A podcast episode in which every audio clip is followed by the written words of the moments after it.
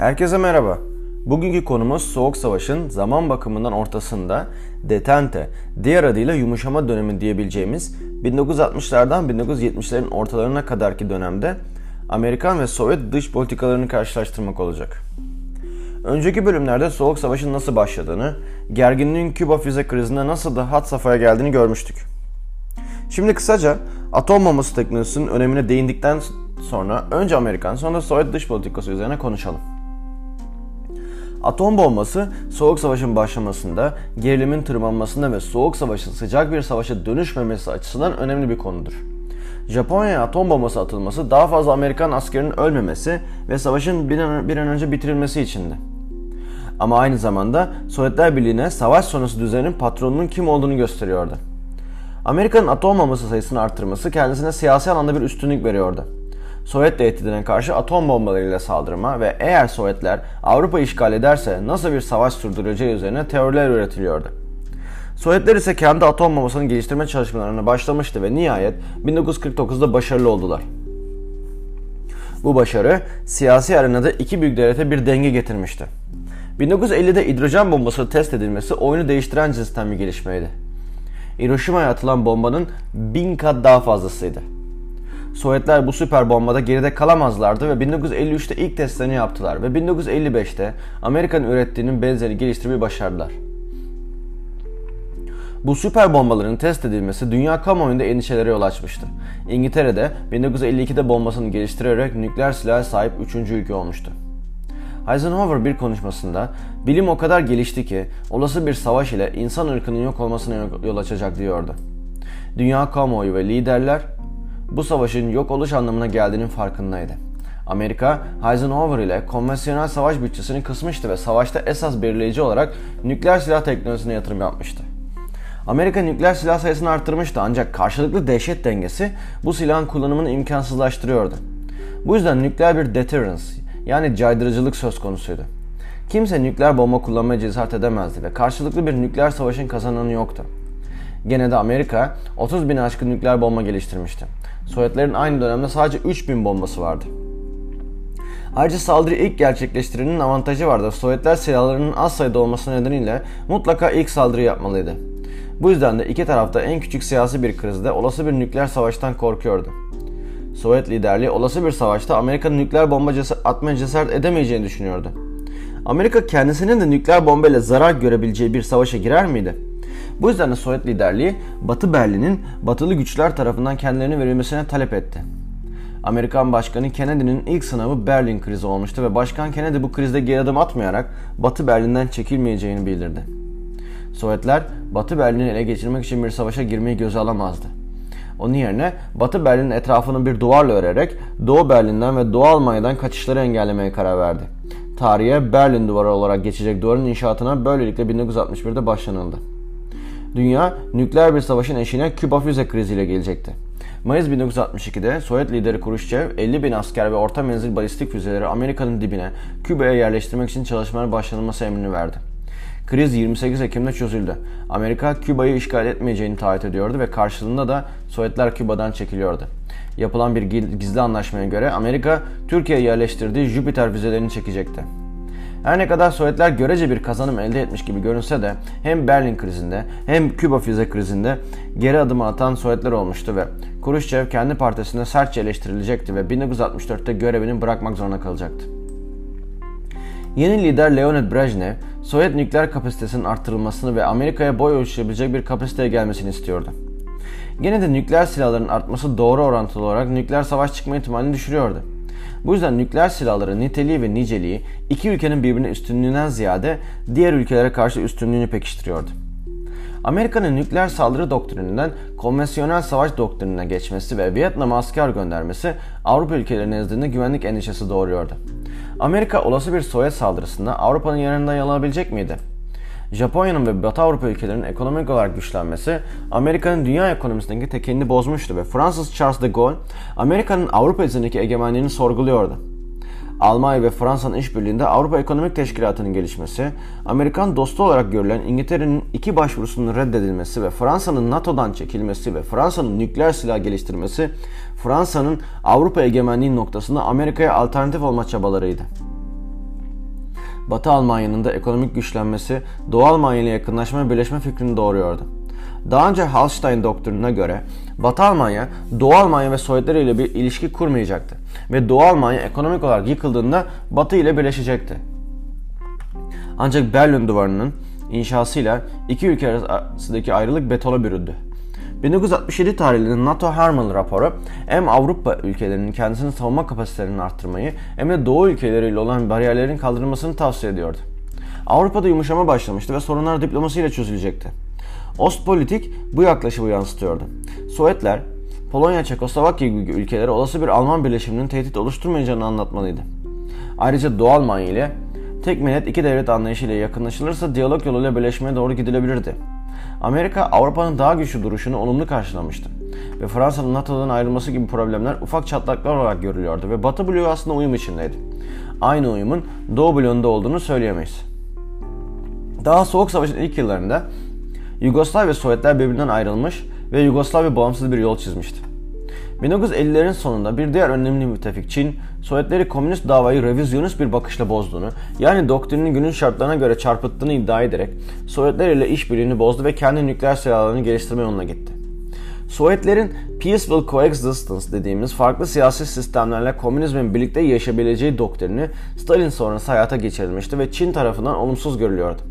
Daha önce 1953'te Doğu Almanya'da, 56'da Macaristan'da Sovyetlere karşı yaşanan, yaşanan isyanlar bastırılmıştı. 1960'larda başlayan, Avrupa'da başlayan detente ortamından cesaret alan Alexander Dubček liderliğindeki Çekler, liberal eğilimlere doğru kaymaya başlamıştı. Sovyet lideri Brejnev'in geliştirdiği doktrinle göre Sovyetler Birliği ve Varşova Paktı ülkeleri komünist sistemi korumak için gerekirse diğer komünist ülkelere müdahale edebilirdi. Nitekim 1968'de Çekoslovakya işgal edildi. Daha önce Macaristan işgalinde olduğu gibi Batı dünyası Çekoslovakya işgaline ses çıkarmadı. İki blok arasındaki ilişkiler kısa süreli bir duraklama yaşadıysa da başlayan detenteye zarar vermemişti. Çin, Sovyetlerin bu işgalini Sovyetlere emperyalist sosyalistler diyerek kılamıştı.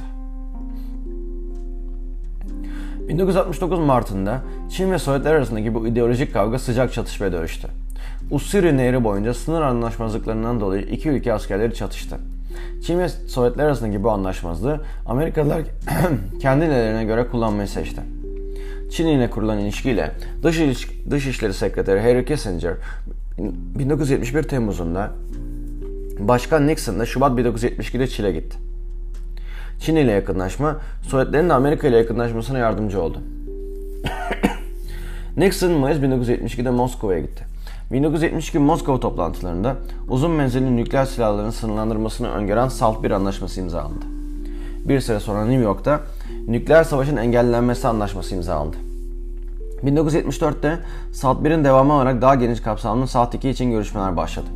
1962'de Küba yüzünden nükleer savaşın eşinden dönen iki güç şimdi, şimdi silahlanma yarışına dur diyorlardı ve barışa şans veriyorlardı. Barış havası Avrupa'da bir dizi anlaşmalara yol açtı. Sovyet, Batı Almanya, Polonya-Batı Almanya anlaşmaları imzalandı. 1975'te Helsinki anlaşmaları imzalandı. Anlaşmalar uyarınca Avrupa ülkeleri arasındaki ekonomik kültürel ilişkilerin geliştirilmesi ve insan haklarının iyileştirilmesi isteniyordu.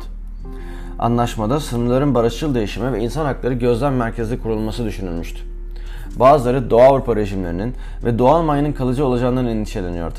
Gene de Doğu Avrupa'da yaşanan insan hakları ihlallerinin açıklanmaya başlamasıyla totaliter rejimlere karşı eleştiriler artmaya başlayacaktı ve sınırların Almanya'nın birleşmesi gibi Batı lehine değişebilmesi de mümkündü. Nitekim Polonya muhaliflerinden geleceğin başkanı Václav Havel örneğinde olduğu gibi totalizme karşı sesler daha gür çıkmaya başlamıştı. 1970'lerin ortalarından itibaren detente düşüşe geçti. Bunda Afrika'ya ve 1973 Arap-İsrail Savaşı'nda Sovyet müdahaleleri olduğu gibi Amerikan iç politika dinamikleri de neden olmuştu. Richard Nixon'ın Sovyetler ile ticaret ortaklığı ve yakınlık kurmak istemesi, muhalif demokratların Sovyet insan hakları ihlallerinin gerekçe gösterilerek engelleniyordu. Nixon'ın Watergate skandalı sonrası istifa etmesiyle Gerald Ford başkanlığa geldi.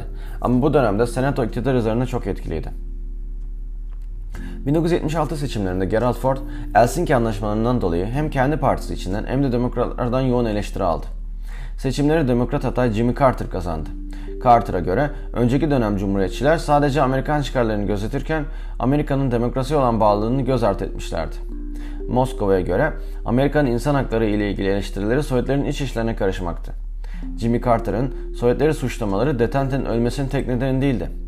Sovyetlerin hem Orta Doğu'da hem de Afrika'da komünist örgütleri destekleyerek iktidar değişikliklerine sebep olması da detenteyi bitirmişti. Örneğin Kübalıları kullanarak Angola İç Savaşı'nı komünistlerin kazanmasını sağlamıştı. Bir diğer neden de Sovyetlerin Doğu Avrupa'daki egemenliğinin kabullenilmesi ve Çekoslovakya isyanının bastırılmasının örneğinde olduğu gibi bölgesel gücünün kabullenilmesi Sovyetlerin daha küresel düzeyde hareket etmesi için cesaret vermişti. Sovyetler büyük bir güçtü ve Amerika her nasıl Orta Doğu'da olduğu gibi ülkeler arasında arabuluculuk faaliyetleri yaparak egemenliğini güçlendiriyorsa Sovyetler de farklı bölgelerde rol oynuyordu. Üstelik Amerika'nın Vietnam'dan çekilmesinden sonra 1975'te Kuzey Vietnam'ın Güney Vietnam'ın devirip Vietnam'ı birleştirmesi, Amerika'nın yeni savaşlara giremeyeceğinin de işaretiydi. Bu yüzden de rahatça Angola İç Savaşı'na hiç Sovyet askeri göndermeden Kübalı savaşçıları kullanarak ve maddi destek vererek savaşı komünistlerin lehine bitirebildi. Kongrenin Angola için bütçe ayırmak istememesi zaten kamuoyunda Vietnam sendromunun devam ediyor olması Amerika'nın etkisini azaltmıştı. Tüm bu gelişmeler Amerika'nın gözünde detentenin bitmesi anlamına geliyordu. Sovyetlerin Somali ile Etiyopya arasındaki çatışmalarda Etiyopya'yı desteklemesi Amerika'nın Orta Doğu çıkarlarını tehdit oluşturuyordu. Amerika sınırlı da olsa silah yardımlarıyla Somali'yi desteklemeye çalıştı. Ama kazanan Etiyopya oldu ve Somali onlarca yıl sürecek iç savaşa sürüklendi. Tüm bu gelişmelere rağmen karşılıklı nükleer silahların sınırlandırılması için yer yer kesintiye uğrayan SALT 2 görüşmeleri devam etmişti ve 1979'da SALT 2 anlaşması imzalandı. SALT 2 sınırlandırdığı silahlar bakımından bir önceki anlaşmadan çok daha geniş kapsamlıydı. SALT 2 mevcut envanterin azaltılmasını öngörmüyordu ve sadece sınırlıyordu. Üstelik Sovyetlerin hem insan hakları ihlalleri hem dış politikasında müdahaleci tutumu Senato'da ciddi tartışmalara neden olmuştu ve tartışmalar sürerken uluslararası arenada ciddi gelişmeler yaşandı. 1978'de İran'da başlayan isyanlar sonucu 1979'da İran İslam devrimi gerçekleşti ve Amerika'nın saatlik müttefiki Şah ülkeden kaçtı.